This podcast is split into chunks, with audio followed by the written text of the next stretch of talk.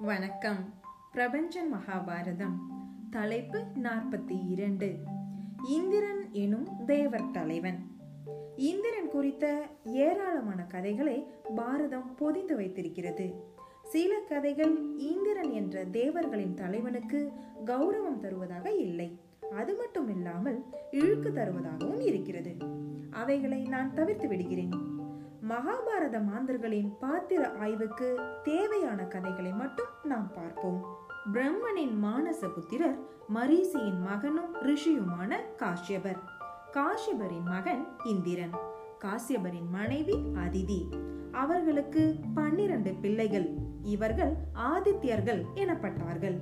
இந்த ஆதித்யர்களின் முப்பத்தி மூன்று பிள்ளைகளில் இந்திரனே மூத்த புதல்வன்.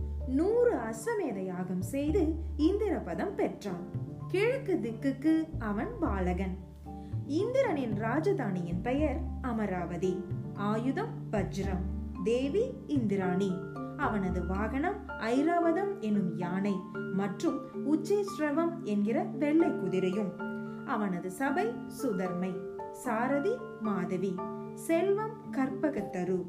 குமரன் ஜெயந்தன். பானம் அமிர்தம். விரும்பி அருந்துவது சோமபானம். வைத்தியர்கள் அஸ்வினி தேவர்கள் மற்றும் தன்வந்திரி. அவனது அப்சரஸ்கள் ஊர்வசி மற்றும் திலோத்தமை. இந்திரன் வேத காலத்து தலைவன். வேதத்தில் கடவுளர்கள் மற்றும் கடவுள் சக்தி படைத்தவர்கள் தேவர்கள் என்று அழைக்கப்படுகிறார்கள். கடவுள் என்ற வழக்கு அப்போது இல்லை. பிரம்மன் சிவன் விஷ்ணு ஆகியோர் பின்னாளில் கடவுளர்களாக உருவாகிறார்கள். குழந்தை பேற்றுக்காக குந்தி சிவனையோ விஷ்ணுவையோ பிரம்மனையோ ஏன் அழைக்கவில்லை? பாரத காலத்தில் இந்திரன் தலைமையிலான அக்னியும் யமனும் வருணனுமே முக்கியமானவர்கள். ஆகவே யமனை வாயுவை அழைக்கிறாள் குந்தி. அவர்களும் உடன் வருகிறார்கள். குந்தியும் பாண்டுவும் ஓராண்டு தவம் செய்த பிறகே இந்திரன் தோன்ற காரணம் அவனே பெரிய தேவன் என்பதால்தான். இந்திராணி பார்க்கடலில் தோன்றியவள் என்கிறது ஒரு கதை. இந்திரனை விரும்பி மனம் கொண்டவள் அவள். இந்திரன் பதவி யாக புண்ணியத்தின் பலனாக வருவதால் மண்ணில் மிகு புண்ணியர்களின் தவத்தை கெடுத்து அவர்களுக்கு தன் பதவி போய் சேர மாட்டாமல் செய்பவனாக இருந்தான் இந்திரன். அப்படி யாரேனும் தப்பி தவறி இந்திர பதவிக்கு தகுதியானவராக தன்னை ஆக்கிக் கொள்வார்கள் எனில் அவர்களுக்கு இந்திராணி வசப்படுவாள் என்கிற ஐதீகம் இருந்துள்ளது. இந்த இரண்டு விஷயங்களும் எப்போதும் பெரும் பதற்றத்தை இந்திரனுக்கு ஏற்படுத்தி இருக்கின்றன நகுஷன் பெரும் யாகசாலி. அவன் இந்திரபதம் பெற்று அமராவதி சென்று இந்திராணியை அடைய விரும்பி கேட்டான். இந்திராணி இந்திரனை நேசிக்கிறவள். ஆகையால் நகுஷனை மறுத்தாள். அவள் அகத்திய முனிவரின் உதவியை நாட ரிஷியின் சாபம் ஏற்று நகுஷன் பாம்பாக பூமியில் புரண்டான். நகுஷ பாம்பு யுதிஷ்டனை பிடித்து அதன் மூலம் சாப விமோசனம் பெறுகிறான். அர்ஜுனன் இந்திரனின் அம்சம் கொண்டு பிறந்தவன் என்றாலும் உரிய நேரத்தில் அர்ஜுனனுக்கு விரோதமாக இந்திரன் நடந்து கொள்வது ஆச்சரியம் தரவே செய்கிறது. குருதேசம் பாகப்பிரிவினை செய்யப்படுகிறது. திருதராஷ்டிரன் வளமான பிரதேசங்களை தன் மக்களுக்கு வைத்துக்கொண்டு கடும் பாறையான காண்டவ வனத்தை பாண்டவர்களுக்கு பிரித்து கொடுக்கிறான்.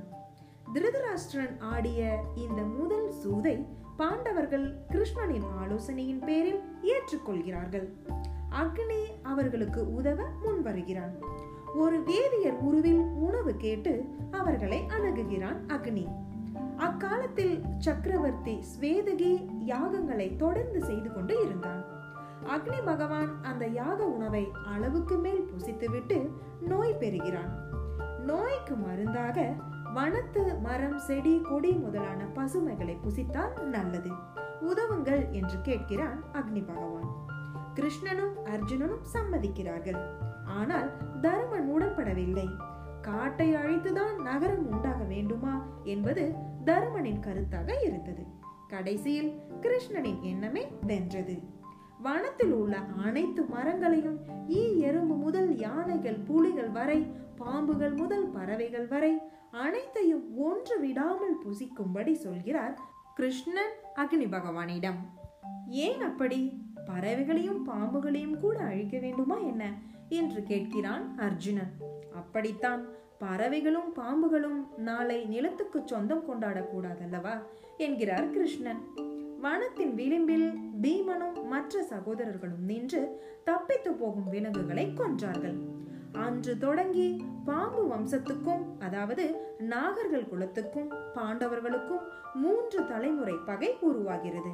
அக்னி காட்டை பற்றி எரித்துக் கொண்டிருக்கையில் காட்டில் குடும்பத்தோடு வாழ்ந்த தட்சகன் என்கிற பாம்பு அரசன் இந்திரனை கூவி அழைத்து தனக்கு உதவும்படி வேண்டுகிறான். இந்திரன் மழையை பொழிவித்து நெருப்பை அணைக்கிறான். கிருஷ்ணனின் அறிவுரைப்படி அர்ஜுனன் தன் மந்திர அம்புகளால் வானத்தை மூடி நெருப்பை எரிய வைக்கிறான். அக்னி தன் நோய் நீங்கி மகிழ்கிறான். அக்னி தேவன் தன் நன்றிக்கு அடையாளமாக அர்ஜுனனுக்கு அம்பரா தூணி காண்டீபவில் அணுமக்குடி ரதம் முதலியவைகளை வருணனிடமிருந்து பெற்று தருகிறான் அர்ஜுனனுக்கு. கிருஷ்ணனுக்கு ஆயிரம் ஆரங்கள் கொண்ட சக்கராயுதத்தை அக்னி அன்பளிப்பாக தருகிறான். சரி இக்கதை நமக்கு இரண்டு சந்தேகங்களை எழுப்புகின்றது. தன் மகன் அர்ஜுனன் ஒரு தேசத்தை தனக்கென்று உருவாக்கி கொண்டிருக்கும் பெரும் முயற்சியில் தந்தை இந்திரன் ஏன் இடையூறு செய்ய வேண்டும்? தட்சகன் என்கிற நண்பனின் நலம் அர்ஜுனன் என்கிற மகனின் உயர்வு இந்த இரண்டையும் இந்திரன் ஏன் எதிரெதிராக வைக்க வேண்டும்? இருவருக்குமான நல தீர்வை கிருஷ்ணனே செய்திருக்க முடியும். இதன் பொருள்தான் என்ன? என்றால் கிருஷ்ண அர்ஜுனன்களை யார் என்று தெரியாமல் இந்திரன் பகை நடவடிக்கையை எடுத்தான் என்கிறது ஒரு பாடம். இது சாத்தியமில்லை. இவர்களை இந்திரன் அறியாதவன் என்பது தவறு. அறிந்தவனே ஆவான். பின் ஏன் இந்த நடவடிக்கை? என்றால் பாகவதம் ஒரு வெளிச்சம் தருகிறது. கிருஷ்ணன் மேல் தேவராஜனுக்கு இருந்த பகையே அதற்கு காரணம். யாதவ மக்கள் செய்து வந்த இந்திர பூஜையை மாற்றி கிரி பூஜையை அறிமுகப்படுத்தி இருக்கிறார் கிருஷ்ணன். மலையே பசுக்களுக்கு புல் தருகிறது. பசுவே நமக்கு வாழ்வு தருகிறது. இதில் இந்திரன் எங்கே வந்தான்? பழமையான ஸ்லோகங்களில் கூட இந்திரனின் பெயர் இல்லை. நாம் கிரியை தொழுவோம் என்கிற புதிய கருத்தை அறிமுகம் செய்கிறார் கிருஷ்ணன். ஒரு வகையான இயற்கை வணக்க முறை என்று நாம் இதை புரிந்து கொள்ளலாம். இந்திரன் இதை எதிர்த்தான். கடுமையான புயல் மழையை பொழிவித்து மக்களை துன்புறுத்தினான். கிருஷ்ணன் மக்களை காப்பாற்றியதோடு மலை வணக்கத்தையே தொடர்ச்சியாக அமல்படுத்தி இருக்கிறார். இந்த பகையே காண்டவ வன எரிப்பின் போதும் செயல்பட்டு இருக்க வேண்டும் என்பது ஆய்வாளர்களின் கருத்தாக இருக்கிறது. மேலும் ஒரு ஆய்வு. வேத கடவுள்கள் கடவுள் என்று அறியப்படாமல் சிவ விஷ்ணு பிரம்மன் ஆகியோரே கடவுளர்கள் என்று அறியப்படும் சிந்தனையும் உருவாக்கிய காலம் என்று அதை கருதலாம் என்கிறார்கள் ஆய்வு அறிஞர்கள். இந்திரன் இன்னும் ஒரு பகையையும் எதிர்கொள்ள வேண்டி இருந்தது. தன் அம்சம் என்பதால் அர்ஜுனனை காப்பாற்ற வேண்டிய கடமை அவனுக்கு இருந்தது. அதோடு கர்ணன் தன் அம்சம் என்பதால் அவனை காப்பாற்ற முனைந்திருக்கும் சூரியனையும் அவன் எதிர்கொள்ள வேண்டி இருந்தது. ஒரு வேதியர் வேஷத்தில் கர்ணனை அணுகி அவன் உயிர் பாதுகாப்பாக இருந்த கவச குண்டலங்களை யாசித்து பெற்றான் இந்திரன். கர்ணன் வந்திருப்பவன் தேவர் தலைவன் என்று அறிந்தே தானம் செய்தான். பதிலாக சக்தி ஆயுதத்தை கர்ணனுக்கு தந்து மீண்டான் இந்திரன். மட்டுமல்லாமல் பரசுராமரிடம் பிராமணன் என்று சொல்லி ஆயுதம் கற்றுக்கொண்டிருந்த கர்ணனுக்கு தீமையும் செய்கிறான் இந்திரன். கர்ணன் மடியில் தலை வைத்து படுத்திருந்த பரசுராமர் தன்னை ஏதோ நனைப்பதை அறிந்து விழித்தார். அது கர்ணனின் ரத்தம். வண்டாக வந்து கர்ணனின் தொடையை துளைத்து ரத்தம் பெருகச் செய்தவன் இந்திரன். சத்திரியனின் சகிப்புத்தன்மை இது என்று உண்மை அறிந்த பரசுராமர் தன் ஆயுத கல்வி தேவைப்படும் நேரத்தில் மறந்து போகும் என்று கர்ணனை சபித்தார். இப்படியாக முதலில் கவச குண்டலங்களை கவர்ந்தும் அடுத்து கர்ணனின் ஆயுத கல்வியை மறித்தும் அர்ஜுனனின் வெற்றியை சுலபமாக்கினான் இந்திரன். இந்திரன் அர்ஜுனன் மேல் கொண்ட இடையறாத அக்கறை முக்கியமானது. சிவனிடமிருந்து அஸ்திரம் பெற போன அர்ஜுனனை தன் அமராவதிக்கு அழைத்து வந்து ஒரு கந்தர்வன் மூலம் அவனுக்கு இசையையும் நாட்டியத்தையும் கற்பித்தது. இந்திரனின் உச்சமான இரண்டு காரியங்களில் ஒன்று. பின்னால் விராட தேசத்தில் பாண்டவர்கள் மறைந்து வாழ்ந்தபோது அர்ஜுனனுக்கு இசை நாட்டிய அறிவு பயன்பட்டது.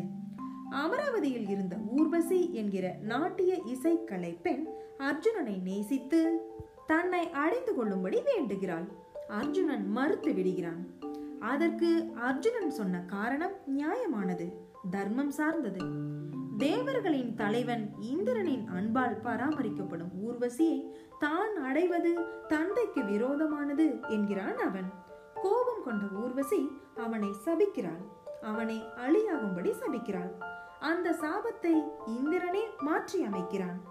அவசியப்படுகிற போது அழித்தன்மையை அவன் பெறலாம் என்று சாபத்தை வரமாக மாற்றித் தருகிறான். இது அர்ஜுனனுக்கு பெரும் நன்மை செய்தது. பிருகநலையாக அர்ஜுனன் விராடனின் மகன் விராடனின் மகள் உத்தரைக்கு நடன ஆசிரியனாக இருந்து தன் ஓராண்டு அஞ்ஞாதவாசத்தை பூர்த்தி செய்கிறான். இந்திரன் செய்த உதவிகளில் இது மிக முக்கியமானது. மற்றும் ஒன்றால் அர்ஜுனனின் உயிரை காக்கிறான் இந்திரன். அபிமன்யு கொல்லப்பட்டதை அறியாமல் அர்ஜுனன் தன் பாசறைக்கு திரும்பிக் கொண்டிருக்கிறான். அப்போது ஒரு வேதியன் தீ வளர்த்து தற்கொலை செய்து கொள்ளப் போகிறான். அவனை தடுக்கிறான் அர்ஜுனன். வேதியன் தன் மகன் இறந்த சோகம் தாழாமல் தான் தற்கொலை செய்கிறேன் என்கிறான். உயிர்களின் இயல்பை எடுத்துரைக்கிறான் அர்ஜுனன். வேதியன் உனக்கு பிரிவு துயர் நேர்ந்தால் நீ என்ன செய்வாய்? என்று கேட்கையில் நான் அதை இயல்பாக எடுத்துக்கொள்வேன் என்கிறான் அர்ஜுனன். சத்தியம் பேசுகிறாயா? என்கிறான் வேதியன். சத்தியம் என்கிறான் அர்ஜுனன். அடுத்த சில மணியில் அர்ஜுனன் அபிமன்யுவை பார்க்கிறான். இறந்த மகனை தற்கொலைக்கு முயல்வது என்ற சோகத்தின் எல்லையில் நின்று அர்ஜுனன் முடிவு செய்யும் போது தேவியனுக்கு கொடுத்த சத்தியம் அவனை தடுத்து நிறுத்துகிறது. வேதியனாக வந்து அர்ஜுனனை காத்தது இந்திரன் தான் இதன் பயனாய் நிகழ்ந்தது ஜெயத்ரதனின் வதம். திரௌபதியை வனத்திலிருந்து அபகரித்து சென்ற அவனுக்கு பதிலை இப்படி நிறைவேற்றினான் அர்ஜுனன். ஒரு சுவாரஸ்யமான தகவல். தேவ்தத் பட்நாயக் இதை சொல்லியிருக்கிறார். விஷ்ணு ராமனாக வந்தபோது அவர் சுக்ரீவனின் பக்கம் நிற்கிறார். சுக்ரீவன் சூரியனின் மகன். சுக்ரீவனுக்கு ஆதரவாக வாலியை கொள்கிறார். வாலி இந்திரனின் மகன். கிருஷ்ண அவதாரத்தின் போது அவர் அர்ஜுனன் பக்கம் நிற்கிறார். அர்ஜுனன் இப்போது இந்திரனின் மகன். கர்ணன் சூரியனின் மகன். ராமாயண காலத்து வாலியும் மகாபாரத காலத்து கர்ணனும் வஞ்சமாக முதுகில் அஸ்திரம் விட்டுக் கொல்லப்படுகிறார்கள் இரண்டு தலைமுறை பகை இப்படியாக தீர்க்கப்படுகிறது. காண்டவவனம் எரிக்கப்படும் போது தட்சகன் தப்பித்து விடுகிறான். அவனது மகனின் வாள் எரிந்து போகிறது. அந்த மகனே கர்ணனிடம் நாகாஸ்திரத்தில் ஒளிந்து கொண்டிருந்தான். கர்ணன் அர்ஜுனனின் மார்புக்கு குறி வைப்பதற்கு பதிலாக தலைக்கு குறி வைக்கிறான். கிருஷ்ணனால் காப்பாற்றப்படுகிறான் அர்ஜுனன். குந்திக்கு கொடுத்த வாக்குக்கு ஏற்ப கர்ணன் நாகஸ்திரத்தை இரண்டாவது முறை ஏவவில்லை. தட்சகனின் பழிக்கு பழி வாங்கும் எண்ணம் நிறைவேறவில்லை. ஜனமேஜயன் செய்த சர்ப்பயாகத்தின் போது தட்சகனின் உதவிக்கு வந்து அவன் உயிர் காப்பாற்றப்பட உதவியை செய்கிறான் இந்திரன். அர்ஜுனன் அபிமன்யு பரீட்சித்து ஜனமேஜயன் என்று தொடர்கின்ற இந்த பழி படலம் கடைசியாக நிறைவேறாமல் போகிறது. இந்திரன் ஒரு கட்டத்தில் இன்பத் தேட்டம் குறைந்து ஆன்மீகத்தில் அதிக நாட்டம் கொள்கிறான். அவனை அப்படியே விட்டு இருக்கலாம் பிருகஸ்பதி தேவர்களின் குரு என்ற முறையில் அவனது கருத்தோட்டத்தை குலைத்து அவனை மீண்டும் பழைய நிலைக்கு கொண்டு வருகிறார். அந்த மாற்றம் இந்திரனுக்கு மரியாதை தருவதாக அமையவில்லை. என்றாலும் அவனது மனம் சமநிலையை அடையாமலும் இல்லை. தமயந்தியின் அழகை கேள்விப்பட்டு அவளை மணந்து கொள்ள முயல்கிறான் இந்திரன். தன்னை விடவும் நலனே தகுதியுடையவன் என்பதை அவன் புரிந்து கொண்டு அதோடு நலனை வாழ்த்தவும் செய்கிறான். தேவனாக இருந்தால் என்ன மனிதனாக இருந்தால் என்ன? மனம் பண்பட பண்படத்தான் அவன் நிலை பெற அடைகிறான். அகலிகையிலிருந்து நகர்ந்து தமயந்தி வரை இந்திரனது பயணம் சாரமுள்ளதாகவே இருக்கிறது. இத்துடன் தலைப்பு நாற்பத்தி இரண்டு நிறைவு பெறுகிறது. நன்றி.